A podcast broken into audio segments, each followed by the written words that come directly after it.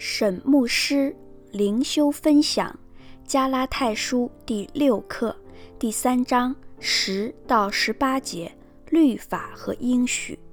经文：凡以行律法为本的，都是被咒诅的，因为经上记着，凡不常照律法书上所记一切知识去行的，就被咒诅。没有一个人靠着律法在神面前称义，这是明显的，因为经上说，义人必因信得生。律法原不本乎信，只说行这些事的，就必因此活着。基督既为我们受，原文是成了咒诅，就赎出我们脱离律法的咒诅。因为经上记着，凡挂在木头上都是被咒诅的。这便叫亚伯拉罕的福，因基督耶稣可以临到外邦人，使我们因信得着所应许的圣灵。弟兄们，我且照着人的常话说，虽然是人的文约，若已经立定了，就没有能废弃或加增的。所应许的原是向亚伯拉罕和他子孙说的，神并不是说众子孙，指着许多人，乃是说你那一个子孙，指着一个人，就是基督。我是这么说，神预先所立的约，不能被那四百三十年以后的律法废掉，叫应许归于虚空。因为承受产业若本乎律法，就不本乎应许，但神是凭着应许把产业赐给亚伯拉罕。沈牧师灵修分享第十节：凡以行律法为本的，都是被咒诅的，因为经上记着，凡不常照律法书上所记一切知识去行的，就被咒诅。凡不常照律法书上所记一切知识去行的，就被咒诅。出自申命记二十七章二十六节。他们被咒诅，是因为没有任何人可以百分之百的行律法，而根据经文，只要一项律法没有行出来，人就被咒诅。保罗借着这个经文来证明犹太派基督徒所说的行律法得救是错的，正好与第三章六到九节因信称义相对。十一到十二节，第十一节，没有一个人靠着律法在神面前称义，这是明显的，因为经上说，义人必因信得生。第十二节，律法原不本乎信，只说行这些事的，就必因此活着。义人必因信得生，出自哈巴谷书第二章第四节。义人是有永生并有丰盛生命的人。义人不是指遵行律法的人，而是指和神有正确关系的人，也就是对神有信心的人。行这些事的，就必因此活着，出自利未记十八章第五节。行这些事的，指百分之百行律法规定的事的人。世上没有一个人能做到这个规定。这两节合并起来看，就可以很清楚地知道，不是因为律法本身有问题，而是因为人没有办法百分之百行出来，所以不可能靠行律法这条路去得到神的认可，只有借着信心才可以得到神的认可。十三节，基督既为我们受，原文是成了咒诅，就赎出我们脱离律法的咒诅，因为经上记着，凡挂在木头上都是被咒诅的。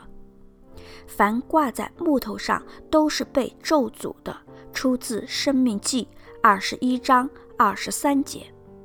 基督钉在十字架上，就是挂在木头上，所以说基督为我们受了咒诅。律法的咒诅，因为律法的规定无人可以完全遵守，所以律法就成了咒诅。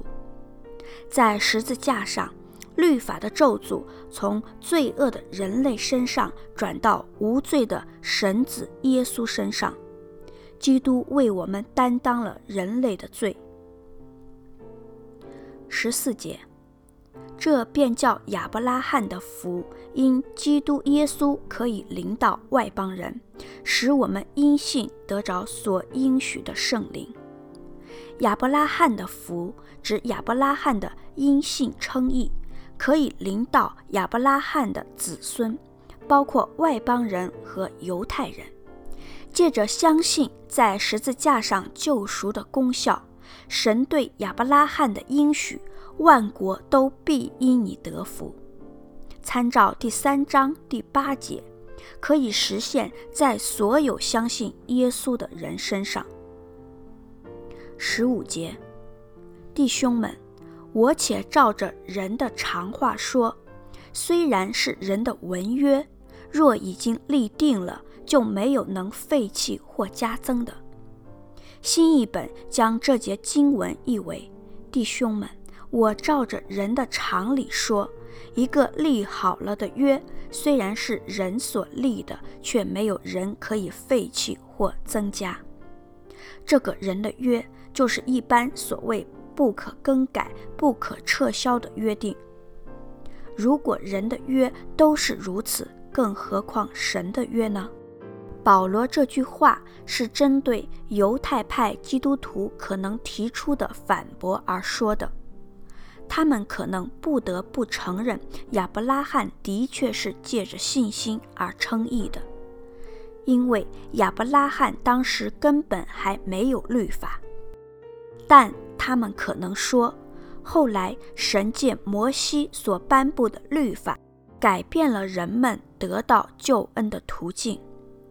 保罗要澄清，没有任何事情可以改变神所应许给亚伯拉罕的。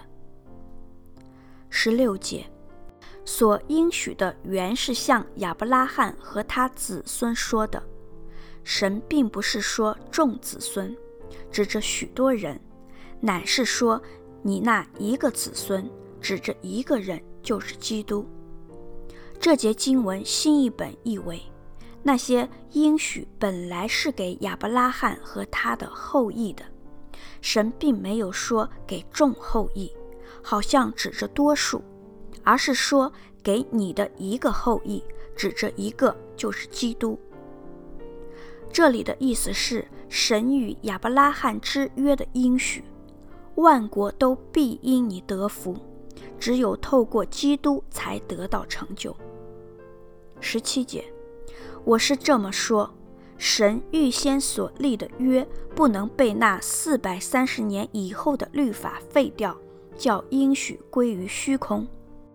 四百三十年应该是根据出埃及记十二章四十节的记载，以色列人住在埃及共有四百三十年。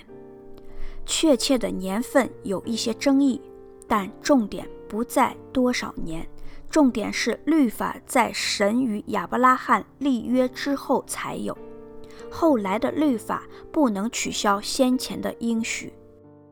神借摩西颁布律法给以色列民，目的是将神对人的期望用一个文字的标准颁布给与他立约的以色列民。十八节，因为承受产业若本乎律法，就不本乎应许，但神是凭着应许把产业赐给亚伯拉罕。这里的产业指信徒借应许而得到的救恩、永生，除去咒诅。律法与应许在本质上是完全不相容的，犹如油与水不能合并，因此不可能如犹太派基督徒所宣称的，救恩是建基于应许加上守律法。沈有芳牧师写作，石木恩弟兄选曲，周小姐妹录音。